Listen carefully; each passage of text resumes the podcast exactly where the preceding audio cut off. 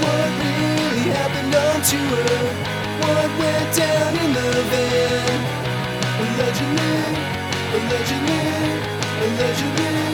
Allegedly, beers with bands.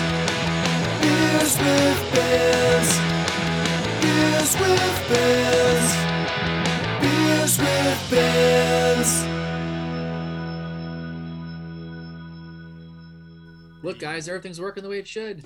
Mm. Usually I'm the last guy on here because I'm having so much technical issues. This time I was the first. Oh, boy. Oh, fuck. I'm usually not the one who has issues. Yeah, but you're also in the sticks, Josh. All right, so we're just waiting on Steve. Okay. Where's our... Oh, there we go. There we are. Why am I only seeing Jeremy right now? I'm only seeing you right now. Oh, really? Yeah. That's weird. I think we have it on a setting where, like, whoever's talking, like, shows up. Oh, true. As soon as somebody talks, I think they're gonna. Yeah, they probably like rotate in. Yeah, exactly. Nice. Hello. Hey, what's up? Hey, how's it going? What's up, Jeremy? How's it going? Can you guys hear me? Josh? Yeah. I can't hear anything. What's everyone drinking? What the fuck? Yeah. I just messed with you, dude. Jeremy, what are you drinking? I'm drinking a fine boxed wine. Oh, hell yeah. I just got my normal PBRs on deck. Heck yeah. Works. All right, so I think I missed introductions. I'm Josh. I'm Michael. Hell yeah. Yo, man. Good to have you on. Or good to be on, I should say. This is a miracle we live to tell. A tale that's getting tall as we near the overpass. This tunnel's looking small. No need for surgery. The wounds will be hidden by the tall grass. And looking back, the scratches after all.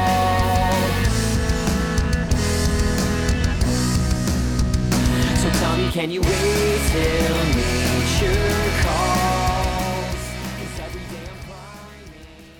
What is up, everyone? Welcome back to another episode of Beers with Bands. This week, I'm sitting down with Waiver Wire from, I think, I saw Central Massachusetts area. Oh, Worcester, Massachusetts. Okay. I would try and say that, but I know I'm just going to butcher it, and it sounds better if, like, one of you guys says it, so I'll leave it at that. But for people that might not know, Waiver Wire is a pop-punk band. I was jamming all this stuff today, just solid pop-punk jams, and I really dig it. If you want to just kind of go around, I know everyone's kind of in different rooms, but say who you are and what you do in the band. All right, I'll start. I'm Josh. I play guitar, rhythm guitar, and I sing. Next. I'm Jeremy. I'm Jeremy and I play bass. I'm Zach. I play lead guitar and try to sing.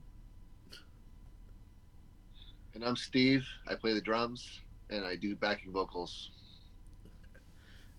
And then with all my episodes, I like to always know kind of like the background on the band, especially if, you know, the listeners might not be familiar with how you guys started. So how did the four of you come together to become Waiver Wire? Oh, it's been an odyssey. The band Waiver Wire started, I think we just hit our 4-year anniversary, I believe. Wow. At the beginning of 2018, so that'd make this 4 years. And it was started with Jeremy and myself, 2 other guys. We've had a bunch of iterations and lineup changes over the years. We did an EP with Alan Day from 4 Year Strong. He's a local. We worked with him for our debut, Hold Your Applause. And then had more lineup turnover, and Zach joined the band about a year ago. Went through a few drummers, and then we found Steve. And so this version of Waiver Wire has existed since, what is it, like September? Something like that, October? So this iteration is fairly new. but we're really starting to like just hit our stride, I would say, and start to really gel together. So the future is bright, I would say. I mean, that's awesome. I mean, you saying that you just celebrated the 4-year anniversary and just not hitting the stride. I mean, like for some people that would sound bad, but also, you know, pandemic that like brought everything back. So it's like still in the perfect line where you guys are still doing it properly. And like, congratulations on the 4-year anniversary for one. Also, I think I saw on the Instagrams just the other day was the 2-year anniversary of Hold Your Applause. So another congratulations on that for that. Thank one. You. Speaking of Hold Your Applause, I listened to that today along with the new single, which we'll get into here in a little bit. But for people that haven't listened to it yet, it's a solid, what was it, 4-song EP, straight pop punk jams. There's a music video to go with it for Life in a Jar, which is also pretty funny. I did appreciate everything you guys did on that one. I know two of you weren't in it or part of it, but like, what was the response you guys kind of got from that one pretty much before the pandemic is when that one came out? It was literally, so it was 2 years ago, I forget what day it was, but February 7th, 2 years ago, that we dropped that EP. We had a whole slate of shows lined up to play, to support it and promote it. And COVID happened like 2 weeks, less than 2 weeks after we dropped the EP. Everything shut down, all the shows got canceled. And so it was kind of a dud in a way, because everything that we had planned to try to hype it up ended up going to shit. And then, you know, the pandemic happened and we couldn't get together, and that's what kind of precipitated the breakup of that lineup. But we came back, you know, the way the world did. There you go. Oh yeah. Thank you so much for joining us. As far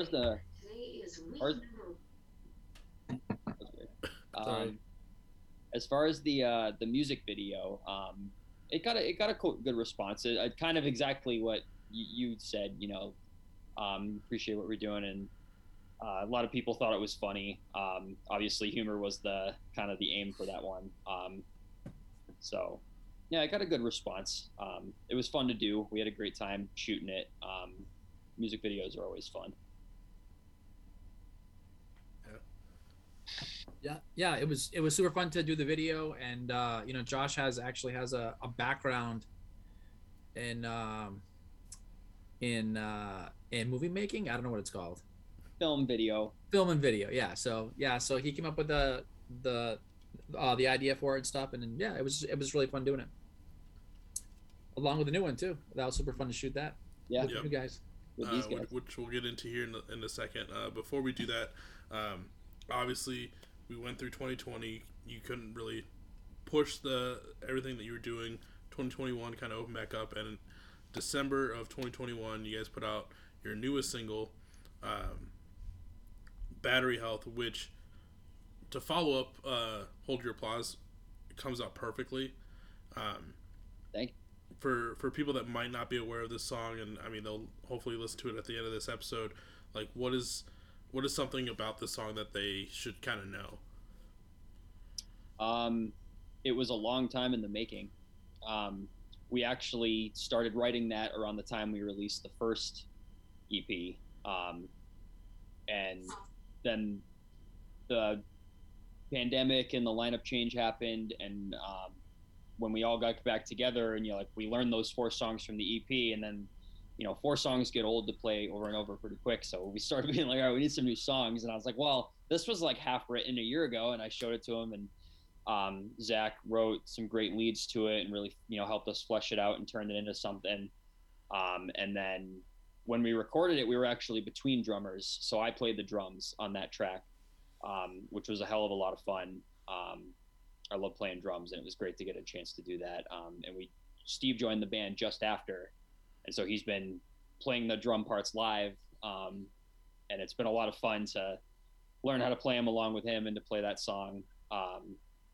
But yeah, so that song took us about almost 2 years from like the original idea to getting it down and releasing it.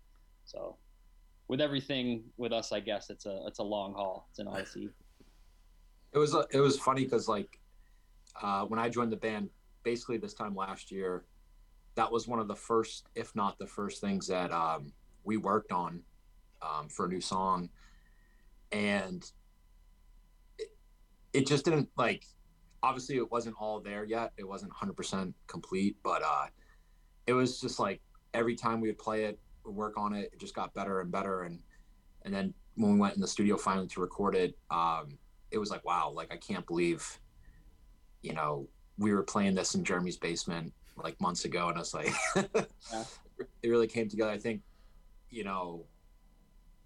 especially with who we recorded, just hearing that back to us, because we didn't, up at that point, we had some phone demos of what we were doing, so it wasn't we were getting the full picture of where it could go. And then once we heard that rough demo from the studio, it was oh shit, mm-hmm. I think we were all really proud of that. And Josh actually recorded the drums with a scratched cornea, which is no small task, because the rest of the recording was super easy peasy, very chill, very relaxed. And then that last day doing the drums, he cracked a stick, and a particle of that stick went into his eye and scratched it. Pretty, very painful, and still that's what you hear is him playing. Wow, that is insane. Yeah, it sucks because my memories of that day are not as rosy as they could have been. But I kind of did it to myself because I had, obviously I play guitar in this band. I don't play drums as much these days. I don't have a drum setup at the moment that I can use. So I don't have sticks on hand. And I meant to go to Guitar Center before that day and pick up some sticks, and I forgot about it. So I had to grab these cheap ass, soft ass sticks that I had and rush down there and do, so they were inevitably going to break, but it's a 1 in a million chance. I've broken 1 million sticks and I've never taken one in the eye. Right. And it was we had just started. I was still on the first verse and I took it in the eye. And so I had there's some videos of me that Zach took of me doing some of the takes, and my eye is all swollen shut and watering and but that's rock and roll, I guess.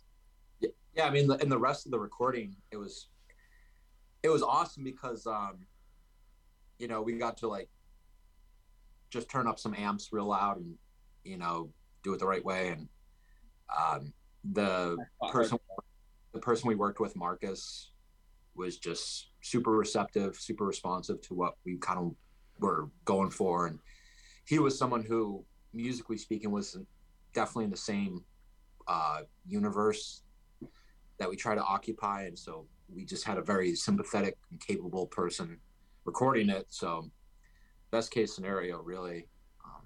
I can't wait to work with him some more. Mm-hmm. Yeah, I mean, speaking of working with him some more, I know you kind of mentioned a little bit in the emails when we were kind of locking this in. Obviously, you guys put out this single in mid-December. What's it leading up to, and what can people expect in hopefully the near future, but sometime in the future? So we have 2 more shows in February. If anybody that's listening is in Massachusetts, we're playing in Western Mass and Westfield next Saturday. And then we're playing in Lowell the last weekend of the month. Check out our social medias. You can see those shows. So we got 2 more shows, and then we have dates booked in March with the dude that Zach was just talking about who produced the single. And we're going to start work on an EP that we hope to have out probably in the summer, I'm hoping.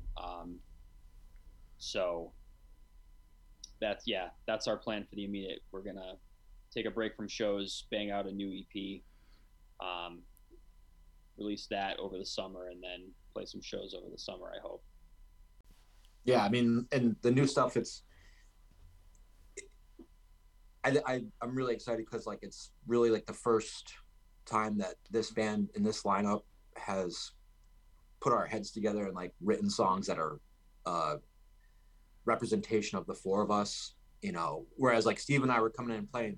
Obviously, we love the EP songs and that's definitely our style. But Steve didn't write the drum parts. I didn't write the lead guitar parts for those. So we didn't completely own them.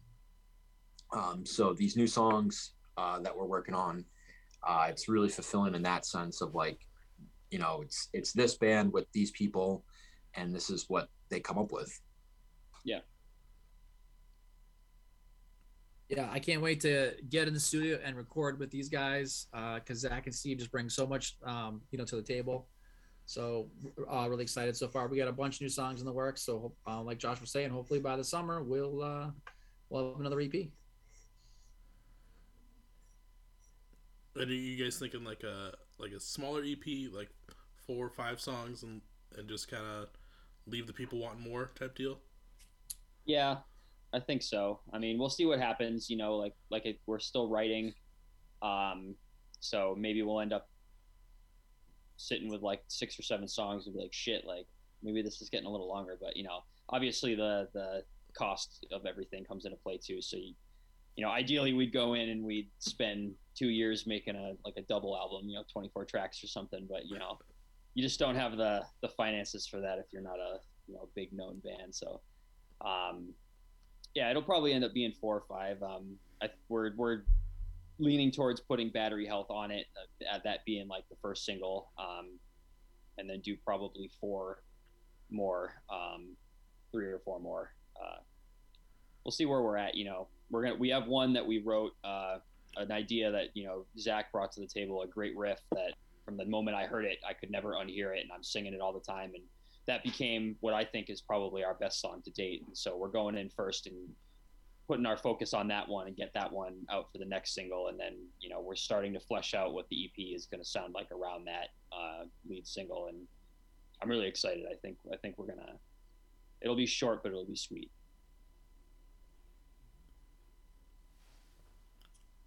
Unless anyone out there wants to sign us, then we'll make a full length for y'all. 4 songs. We don't have to sign a contract. We just want to give it some money.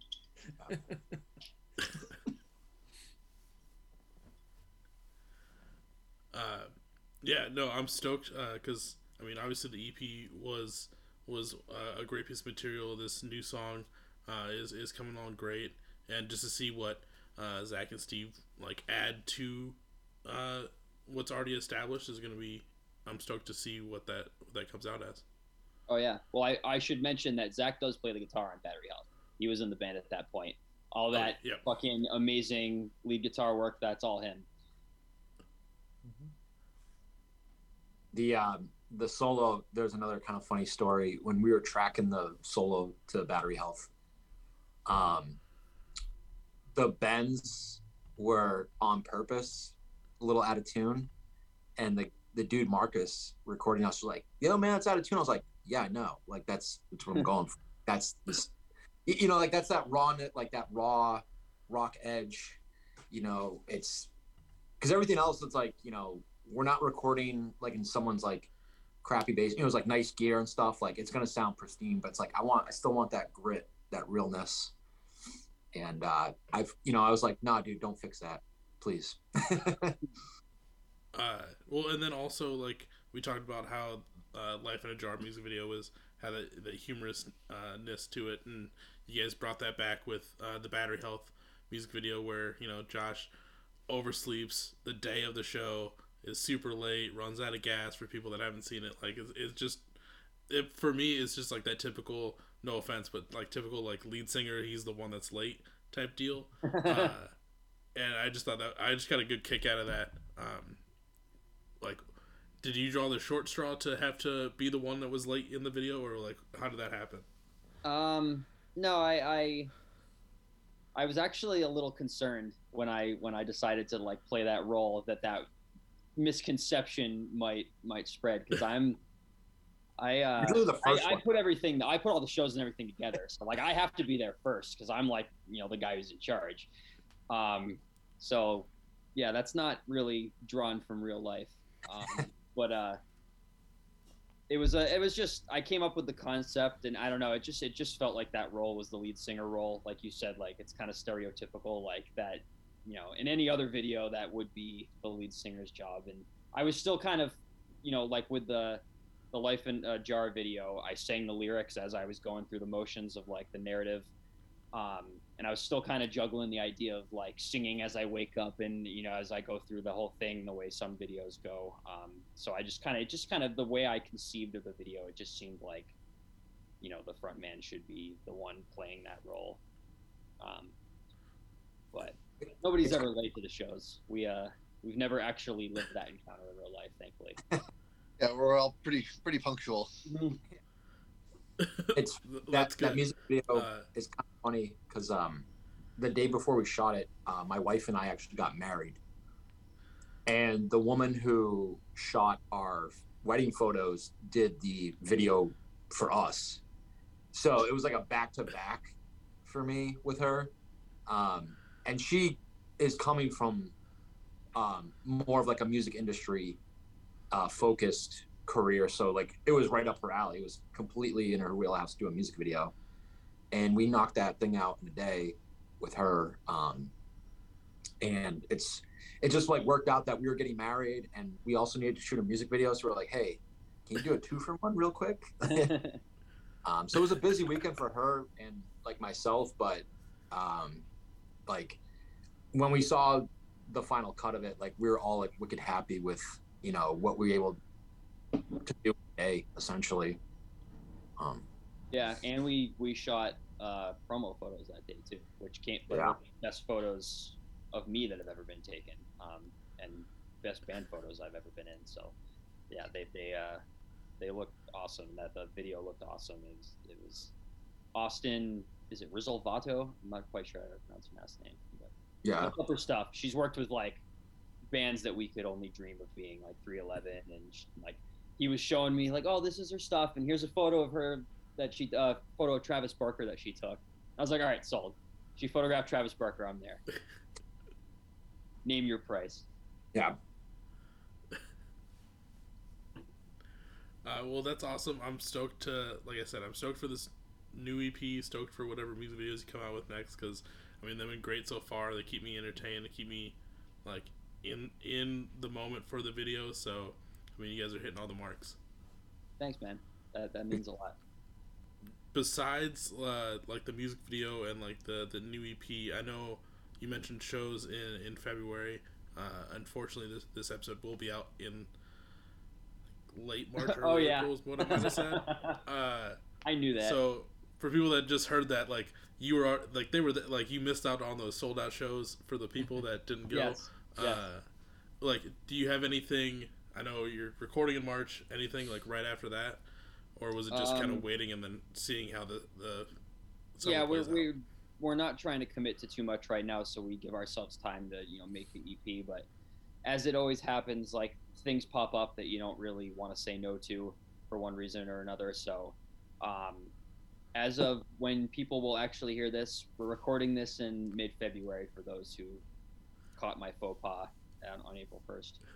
April Fools. We do have one thing that's not 100% confirmed, but we should be playing the Middle East sometime in May.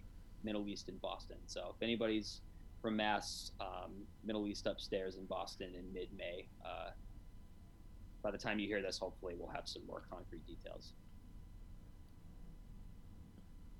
We also have that makeup show from the ice storm that we missed. Is that March? That's in March. This episode's not going to air until early April, so he told me that, and I just completely forgot until he called me on it. Yeah, but I mean, if people want to see us, we're always playing. I mean, we're always out playing. We play probably almost every weekend or every other weekend. So yeah, if they just check our socials, they'll almost be guaranteed the show in the near future that they can attend. Yeah, it's not March. Just not March. Except for March. Except for March. That's for recording. That's for recording. And April too. Yeah. Nothing in April. So far. As soon as we finish the EP, you know, we'll be back out playing shows wherever people will let us. So, like I said, hopefully we'll be done with the EP by summer, and by, you know, mid to late summer we'll be back out on the road. So come check us out this fall. For all the people that are in the Massachusetts area, go check these dudes out. I obviously am in, you know, the Midwest and can't be there on a whim, so you have to go out there and experience it for me. The listeners have to check this shit out. Yes.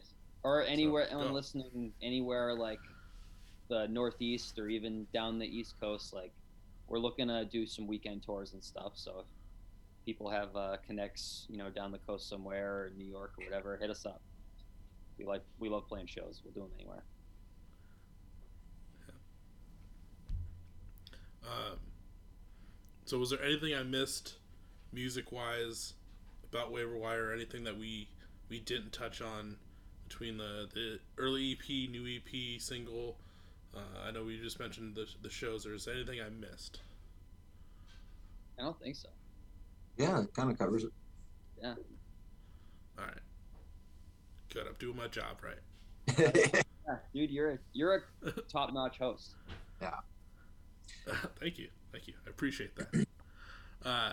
So before we transition into the later half of this episode, this is obviously Beers with Fans. I notice you gentlemen are drinking on this fine Thursday, as am I. So if you would like to go around and just say what you're sipping on today. All right. I'm drinking Harpoon Retro Rye IPA. I've had most of the Harpoon beers at some point or another, and I saw this one obviously catches your eye, that label. I saw it, and I was like, I ain't have that, so I grabbed it. It's pretty good. I'm doing a Jack's Abbey red tape. Jack's Abbey's from Framingham, Mass. I wanted to drink a Massachusetts beer just so I could represent. And, I didn't remember that. Harpoon's. Yeah. Harpoon's Boston, baby. Oh, yeah. Harpoon, Boston, Mass, and Windsor, Vermont. So, yeah. Northeast. Nice. What are you drinking, Steve? I'm drinking a Harpoon IPA. Oh, Harpoon Brothers. Yeah. It's a good, strong. That's a good IPA. Is that the one with the tiger on it? No. They have another one with a tiger on it. Not well, but it's a good one. Jeremy. I myself just finished a glass of sangria from a box. It was great. It was fantastic. I'm not really a beer guy. Yeah, Jeremy is not a beer guy. That's fair. Like, that's fine. It's kind of funny. Like between Josh, Steve, and myself, like we like to have beers, whether it's at practice or at a show. But Jeremy seldomly, if ever, drinks. So. I almost like appreciate the professionalism. There's always like this underlying responsibility. One of us has still got his shit together. Yeah. Not that. I just don't like the taste of beer. It's nothing about being professional. Yeah. You'll have one every now and again. Once in a while, I will choke one down, but not a fan overall. Well, and Mike, you're from the Midwest. Like, there's a lot of great beer. Out of the Midwest, some of my favorite, like High Life, Miller High Life, yeah. Dig the High Life. What are you drinking? I know I prefer a nice cold PBR. PBR. Oh. Nothing more rock and roll. That's my plug. Yeah. Trying to get that sponsorship. That's how it works. We've drunk plenty of those. Yeah. We had a house party. Yeah. Oh, yeah, that's right. We threw a house show last summer at this house that Jeremy bought for his in-laws before they moved in. And we had a great time, but we were deciding whether to buy kegs or beers for it. Like we, had this discussion of like what the beer situation was going to look like, what was going to be the most, effective or efficient, whatever. And keep us out of jail. Jeremy, for the guy who doesn't like really drink beer, he bought like, it was something stupid like 200 beers. Yeah.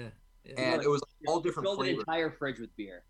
Yeah, it was so funny that it was like every kind of beer you could think of. Literally, there was like European stuff, Mexican beers. Yep. There were like beers from all over the U.S. Like it was just like crazy, and nobody really drank them. So we ended up taking a lot. But yeah. You greatly overestimated what it takes to get a small handful of people shit-faced. Yeah. I took a cooler full home, and I drank your beers for like 6 months. Like I didn't buy beers for like half a year. everybody that wanted to got to take a case home, but yeah, few people took me up on it. So I'm always good for it. Wow. Well, Jeremy, don't feel bad. We've done that here before, where like we threw right after like everything started calming down, pandemic wise. We were like, okay, we're gonna throw like our first like party at the house. Everything's chill, and we decided to get a keg, and that was like a mistake because you know like how shows are where they're like, oh, we got 60 people coming and like 10 people actually show up type deal. Yeah. It was kind of one of those scenarios. So we kind of just had a keg sitting around for like a week or so, just trying to kill through it. It was just so rough. Breakfast beer, lunch beer. I can't drink any more Natty Ice. Yeah. Yeah. Awesome. Sounds like a first world problem though. Yeah, I actually have like exactly. a ritual. Every show we play, I've done this literally at every show except for the streaming shows that we've done. Every other show we played though, whether it's a club or, you know, whatever venue, I have this ritual where I drink a beer and a shot as soon as I get there, just to like establish a baseline of like, this is what I'm doing now. Like I get in like Zach mode for Waiver Wire. And, I always enjoy that, you know? So back when I used to TM, the band that I TM'd for, they were like my friends from back home anyways, but I used to keep them on like a 2-beer maximum before they played, because otherwise they would get so wild and just like get shit-faced. And there was this one time where the bass player at the time was like, I only got this one drink, but it was the strongest Long Island that I've ever seen made, and he could only finish like a quarter of it. Like, that's how strong it was. And I was like, I mean, you played the system and you had your chance to win and you didn't take it. That's on you, but you're done. We've but obviously we're telling some fun stories. We're in that time of the episode where we just tell fun stories from Waiver Wire. Sorry. Hitting for some reason today. From your guys' time in music, either in the band or another band, from shows, tours, time in recording, horrendous to tremendous, or any adjective in between. Yes. Oh God, there's so many like things that I could tell. Storm. You want me to tell the storm story? All right, so Jeremy and myself have been in a few bands over the years since we met. Every time our band breaks up, him and I start a new one or find new people to be in the one we're already established with. So we've been through hell and back together. So in our first band, our formative band, we were auditioning lead guitar players, and this guy named John contacted me and he said he wanted to come audition, so we invited him over. And he got there, he texted me that he was there, and I went out to meet him, and he was like the most gorgeous man I've ever seen in my life. And like, I'm as straight as they come, but like, I was smitten with this guy. I was like, holy shit, like this guy is beautiful. He looked like Jim Morrison, but like prettier. And so he brought this massive Marshall stack, and he brings it downstairs and he just starts like shredding on it. He had no idea how to set it up. The tone was just god awful. And he was just kind of like 80s hair metal shredding through our pop punk kind of sounding songs. And we were like, all right, this doesn't really work. But so when he got there, our drummer was like, oh, what do you go by, John or Jonathan? He's like, well, yeah, you can just call me whatever. But if we get big, I always wanted to go by Storm. And we're like, all right, well then from now on you go by Storm. I mean, don't say that and then not be called Storm for the rest of time. So he was Storm. Yeah. Needless to say, the audition didn't go super well. He was a good dude, but like he's weird. And like, we're upstairs hanging out after we jam, and he's like, yo, I really want you guys to hear this song. I really think you dig it. It's about people like digging up corpses and fucking them. And I'm like, what made you think that we would be into that? Like, what did we say? What did we do? Very strange dude. But yeah, I'll never forget when Josh runs downstairs and he goes, "You guys good?" He goes, "Guys, I'm not the best looking guy in the band anymore. And I was like, whoa, wait a second. Who said you were in the first place? But he was right, though, for sure. This guy was like Jim Morrison meets Fabio. I mean, gorgeous. Absolutely gorgeous. But couldn't play for shit. So, you know. It really wasn't bad. He just had no taste. He was just like, he was also like, guys, we should play this song. And he started playing this song. And I was like, that sounds vaguely familiar. And I think it was Too Fast for Love by Mötley Crüe. He's like, oh, you got to hear this new song. It's great. And it was like Mötley Crüe from like 1981, which is a great song. Don't get me wrong, but it's far from new. I don't know. Steve, Zach, do you guys have a... I have like a lot of stories from back in the day, but one that sticks out recently with this band is we played out in Western Mass in Westfield at this place called Hoochkie's back in November of last year. And Westfield is like, Western Mass is like pretty kind of rural. I mean, like you have Springfield, Mass, and then like the little surrounding towns, kind of the suburbs of Springfield. There's really nothing else though. So Westfield is kind of like a college town, and this place Hoochkie's, this awesome bar. I had never been there before. It was really cool. It was us and two other bands. Can't remember the other band's names. Always Fear and Always Manic. Always Manic, yeah, that's right. They were awesome. Was super happy that they came out and did a great job. And my wife's cousins came out, you know, so like I was really excited to see them. Her brother came out, and we were just having a great night. And we were the second band to play. And before the third band went on that night, this guy who got up there did like an impromptu rap set. And the thing was, his girlfriend was like DJing like the iPhone for him over the PA, and he like kept yelling at her. And you know, he kept saying that he was poop shy, and he was like, yeah, I couldn't poop today, I'm poop shy. Like he was just, he was such an asshat about it. It was so funny. He was so committed, you know, like he, in his mind, he's like just slaying it. Yeah. And everyone else is just enjoying this like complete train wreck that's happening. And someone like broke glass, you know, he's up there saying poop shy. And I was like, dude, this isn't serious right now. This can't be serious. Western Mass is a whole different country out there. Like we're at like from Boston to like right about where we are, it's like Massachusetts. And then the western half of the state is like just a whole different fucking terrain. Yeah, that dude was doing like a cheap Lil Peep impression. Yeah. It was And yeah, he was like berating his girlfriend like over the mic, like I think it was also a DJ. She was also. I wonder what came before him. Like, was she his girlfriend before, or was she the DJ and then she became a girlfriend, or you know what I mean? Ooh. I think it's probably girlfriend first, and he has like, talent for anyone to want to willingly like be part of his performance. So he makes her do it. He's like, if you want to be my girlfriend, you also have to be my DJ. Mm-hmm. he lip syncs. All like the boys Lil left, so all the guys left. It wasn't Lil Peep. It was his impression of. It was Lil something Peep. Like that, but yeah, it was a rap. Yeah, he wasn't. He literally gets up there and he goes, "Turn the track up, turn the mic down." Yeah. He wanted them to turn the mic down low enough that he could just pretend to sing the song. Yeah. And like. Oh my God. It was embarrassing. Bit much. This is kind of like, it's kind of funny, but it's also like wicked sad.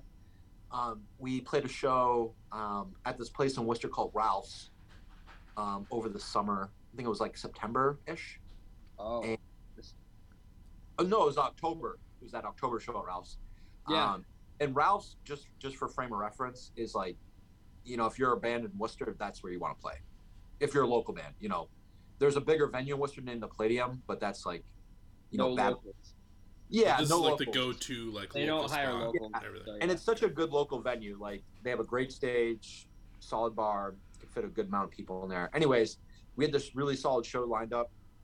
We were super happy, and this band was playing with us, called Queen City Avenue, who their singer Jack was a fan of us. Like he knew us, like he would come out to our shows and talk to us. Like he was a really friendly guy. he didn't show up that night because he died that day. We, unbeknownst to us, right? So we're completely unaware of his passing.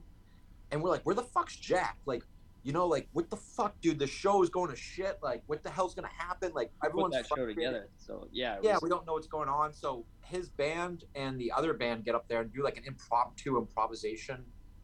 And it was, like, again, another train wreck. It was like, dude, this is – just play house music, dude. Like, this is embarrassing. Like, just play house music.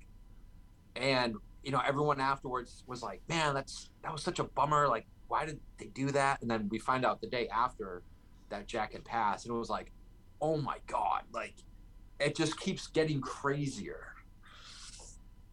And, you know, unfortunately it's, you know, life goes on, life happens. And we actually played with his drummer on another show and that put together. Well, yeah, the shows that we did, like, Jack put together. Like, we wouldn't have done those shows if he hadn't asked me to. Yeah.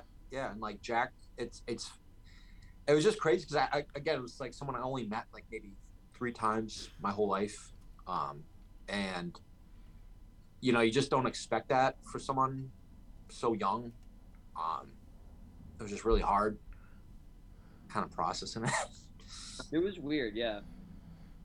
In the moment, it was funny and like cringy though. It was like his band's up there playing lead drums. Like, there was a drummer, but there was also a lead drummer, and they were rapping about a movie that there was on, you know, it was just like complete insanity on stage. And it was like, dude, just like, you realize you could just put house music on, you know, and it's going to be okay. Like, no one's going to bat an eye.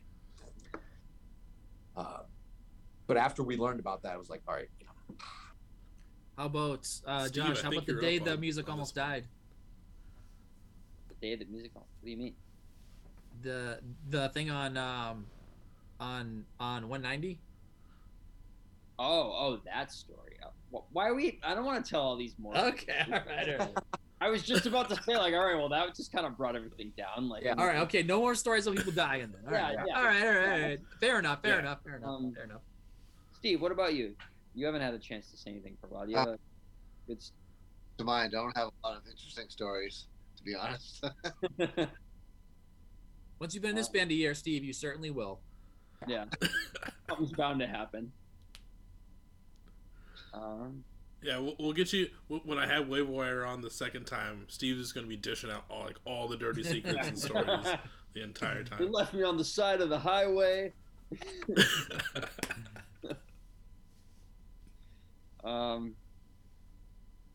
I don't know.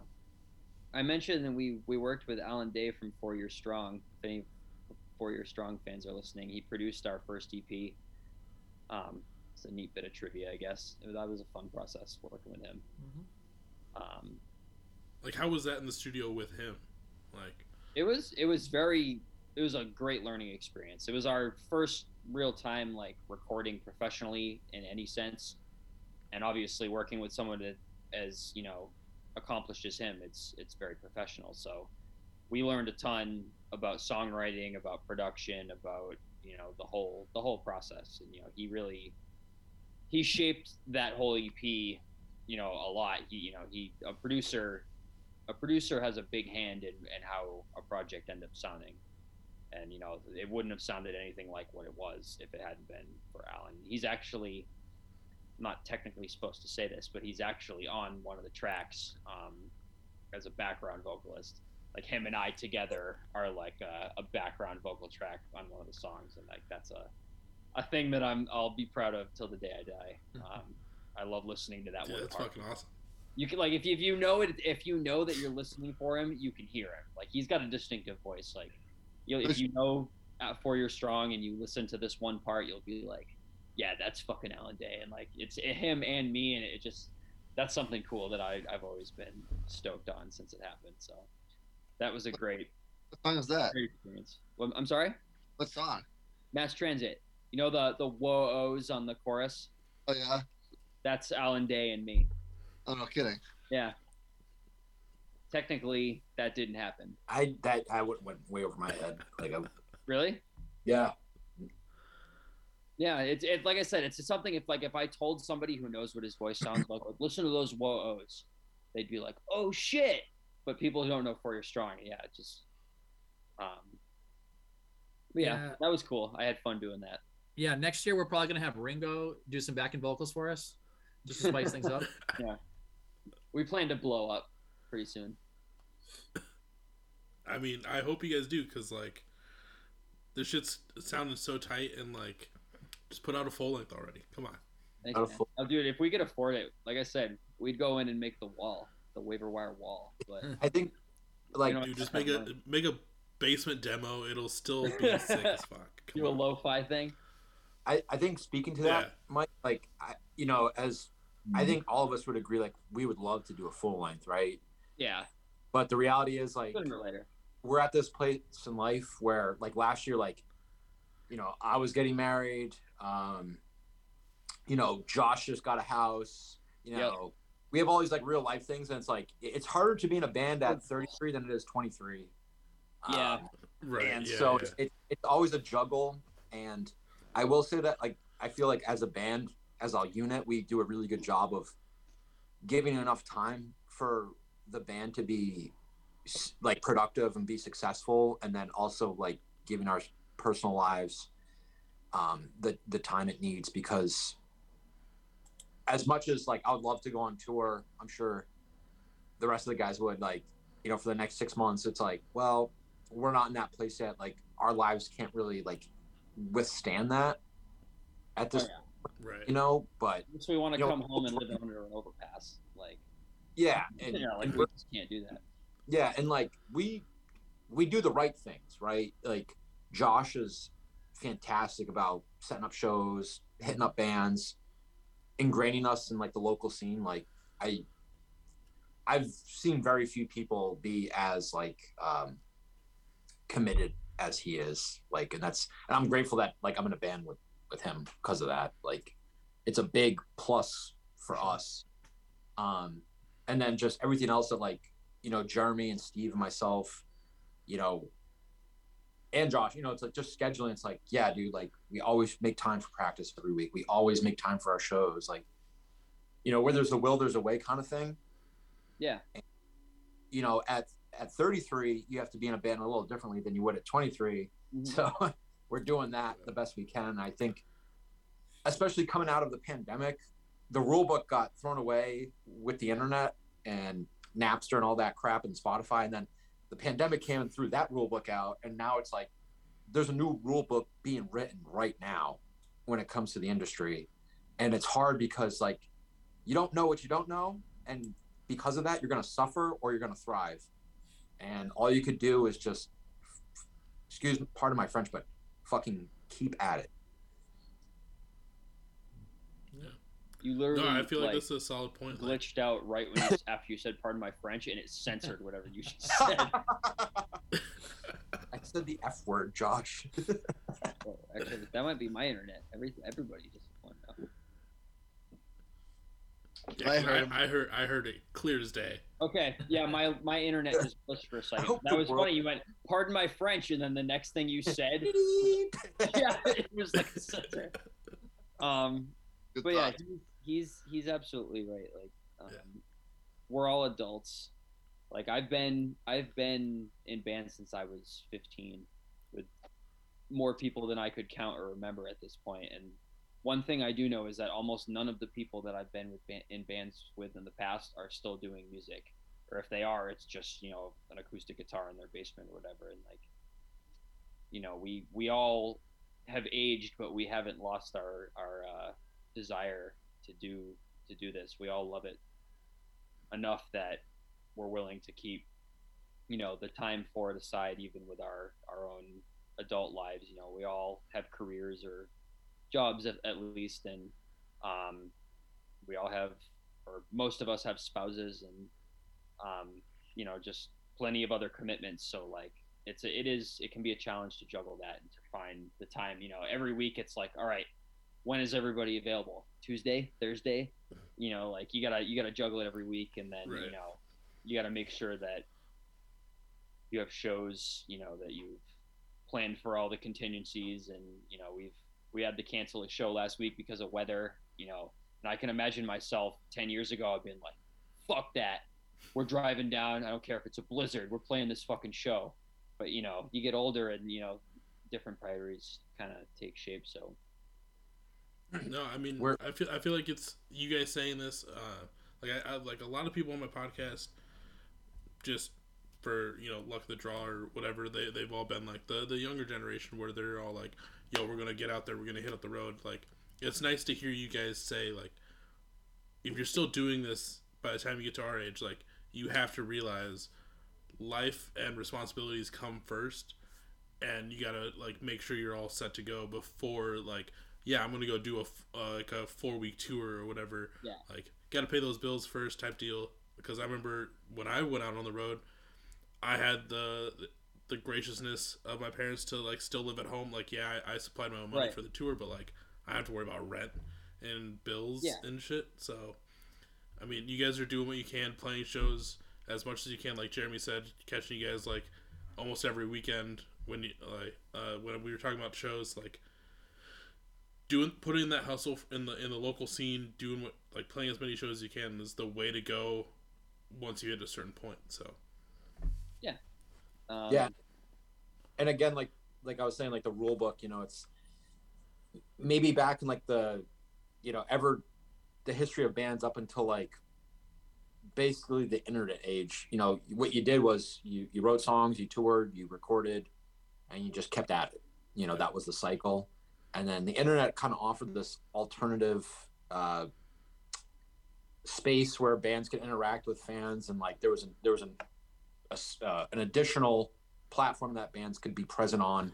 And bands, you know, it's like you've seen those bands where it's like they've been internet sensations. It's like they never did 100 miles away from home, but all of a sudden they have a record deal and this or that, and that's great. That's totally valid. Sure, absolutely. If the songs are there, songs are there.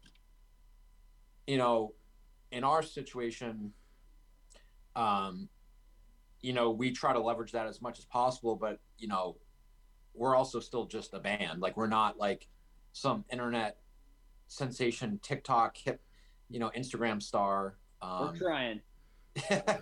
Nothing's hit so far. We can only dream. Yeah, but, you know, it's like my life try to figure that shit out. I live with the ethos that I grew up with and saw, you know, so I still, you know, play shows, record, meet other bands, and, you know, build the following that way. And we're very fortunate in the sense that, like, we live in the Boston metro area, and, like, we're close to New York, we're close to cities in Connecticut, close to Philly. You know, being in the Northeast has its advantages, certainly. So, you know, even if we did a week tour, we could hit a lot of major markets versus someone, you know, in the Midwest, like, you're going to have to drive 300 miles to a fucking small town. Like, 300 miles for us, you know, you're hitting New York, you're hitting fucking Jersey, Philly, you know, there's a lot more at our fingertips. And I think, you know, if we could be smart about it, we definitely can maximize our limited time, as they say. Mm-hmm. We need to sit down at some point and try to figure out how to maximize that. We definitely need to do some weekenders, but you're right. Like, we need to optimize. Like, right now, I literally have, like, less than a full day of vacation time. Mm-hmm. So I can't, like, you know, go out and plan a 4-week tour unless I want to come home divorced and destitute. And I mean, that'd be pretty punk, and you get a sick EP out of it or something, you know? Yeah. And then it would be a posthumous EP because I die in a gutter somewhere. Waiver Wire, live and homeless. Yes. And divorced. But yeah, I mean, yeah, we figure out a way to do what we can. You know, we invest every dime that we earn from the band back in the band, so that we can try to defray as many costs from ourselves as we can, because we all have our own financial obligations as adults. And yeah, like, I would kill to go on, like, a 6 months, you know, year long, whatever, you know, worldwide tour. Like, that's always been the dream, but you got to do what you can with the, you know, the cards that you're dealt.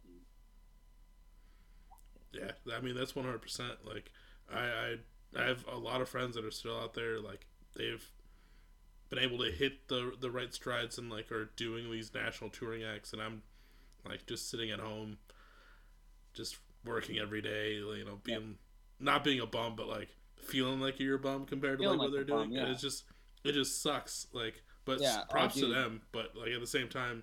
Oh, yeah. You know. Dude, believe me, I, all the time, like, they're, you know, every band that is in the local scene or even just in the pop punk scene in general that, like, I see starting to get recognition that we can't seem to find it. Like, I'm happy for them, but it's like, what am I doing wrong? You know, like, and you know, you do, you feel like kind of a bum because you're like, you know, I'm doing shit, but like, it's not catching on. And like, you know, you get down on yourself. Music especially, I think, is one of those things where looking to the outside, it's so easy to judge yourself based off the success of others. Mm-hmm. And it's almost essential in music because, again, like, you know, if, well, Bob Dylan was such a great songwriter, I must write a song as good as him. It's like, that's a great standard to have, but you're probably not. Yeah. And that's okay. Yeah. And that's okay. Like, as long as you have, like, that checks and balances of, like, well, that's really good. You know, like, if you want to be a trumpet player and you want to sound like Louis Armstrong, like, that's a phenomenal goal to have. But just know that, like, that's such a rare case, but you're still right. You know, it's like, it's that duality of, like, you know, you're never going to be Louis Armstrong or Bob Dylan, but instilling that greatness, or trying to at least, is admirable still. And it's valid. You just can't let it, like, affect your, like, day-to-day of, like, well, you know, Guns N' Roses was on tour at, you know, 24 years old, and they were going all over the world. And it's like, yeah, but I also wasn't born in L.A. and, you know, I mean, circumstances, right? Yeah. So it's all about circumstances. Exactly, man. You know, like, I was in the Army for 8 years, so I totally missed out on my 20s being in bands because I was in a fucking uniform, you know, so... It's like doing a different kind of tour. Oh yeah. Yeah. Big time. But you know, that's the reality. It's like most bands, like, most guys have never been in the military, so it's like, it's hard for me to, like, see myself in their shoes. I'm like, no, we just had such different lives, dude. Like, it's fine. Yeah. You know, I'm doing what I want with what I got, and that's more than enough. Well, I mean, I think that's, like, the deepest heart to heart or session I've ever had with a band so far that I always think of. This. Yeah, like, dude, Zach, you get like deep in perspective. Yeah, like, yeah. Zach goes deep. He goes deep. Yeah. No, leaves people speechless. They're like, oh, okay. Yeah. I honestly was, like, Zach, while you were talking, I was like, damn, this would be like a sick ass soundbite just to, like, promo this episode. Yeah, just like hardcore riffage. Just... No, but, like, I mean, you guys are doing what you can. You guys are out there grinding. But, like, I mean, we're all feeling the same things. There's people out there that are feeling the same things that we're talking about. And, I mean, all we can say is just keep doing what you're doing. Just focus on yourself. Don't focus on, like, anyone else in your scene that, like, might be getting traction and thinking, like, what are they doing? Like, don't put yourself down. Just, you know, just reinforce yourself. Just keep doing it. And, like, it'll come. But yeah, you definitely have to be, like, in it for the journey, because you know, because I mean, like, they were basically saying, you know, like, a lot of it's, you know, luck. Like, we play with so many bands that I'm like, how are these guys not huge? You know, they're so talented, their songs are great, but, you know, a lot of it's luck. You know, so I mean, you really have to enjoy the journey, and if, you know, if nothing happens, you know, nothing big happens, but we'll certainly have our stories. Yeah, exactly. You really can't take that away from us. That's right. Well, I mean, I just want to give one big thank you to you guys for reaching out and wanting to be a part of this. And like I mentioned before we started recording, like, you guys reached out to me before I took my little hiatus. I was, like, in December, and you guys worked with me, still stuck around, and I really appreciate that. Like, these songs are sick. I'm stoked for whatever you guys do next. One thing that I'd like to ask people before we fully end episodes is, and this can be for the band entirely or each one of you can answer, let's have everyone answer their own opinion, But what do you expect, or what do you want to see from Waiver Wire in 2022 and in the future? Somebody else answer first. I've answered all the questions. Well, personally, I just want to see the band, grow as a unit and see all of our different influences, come out in our songs. Basically, what I would like to see. Jeremy, back to you. So I don't know. I mean, I mean, we've been doing this for a while, me and Josh. We're so happy to have this lineup. A great group of guys, and I just hope to keep doing this till I can't do it no more, man. So like I said before, like no matter what happens with this band, we'll keep playing music and keep writing music and keep recording because that's what we really enjoy doing. But hopefully, some great things. Yeah, I think to be more specific, I would love to finish writing the new stuff that we're working on currently and go into the studio and capture the best we can and give everyone out there like a real honest to God taste of like this band and its current iteration, and hopefully they like it, hopefully they listen to it, go out there and play shows best we can. I would love to reach out. We've played with like I almost feel like we've played with every local band in the Massachusetts area. I'd love to for us to, later this year, to like be more of a presence outside Massachusetts and like get into those other cities that I mentioned in our general area and really kind of like show people that we are serious. We're a real band, that we put our hearts and our time into this music, into this band, and just see where it goes from there. My answer would basically be like an amalgamation of what everyone else just said. I'm really excited for this EP.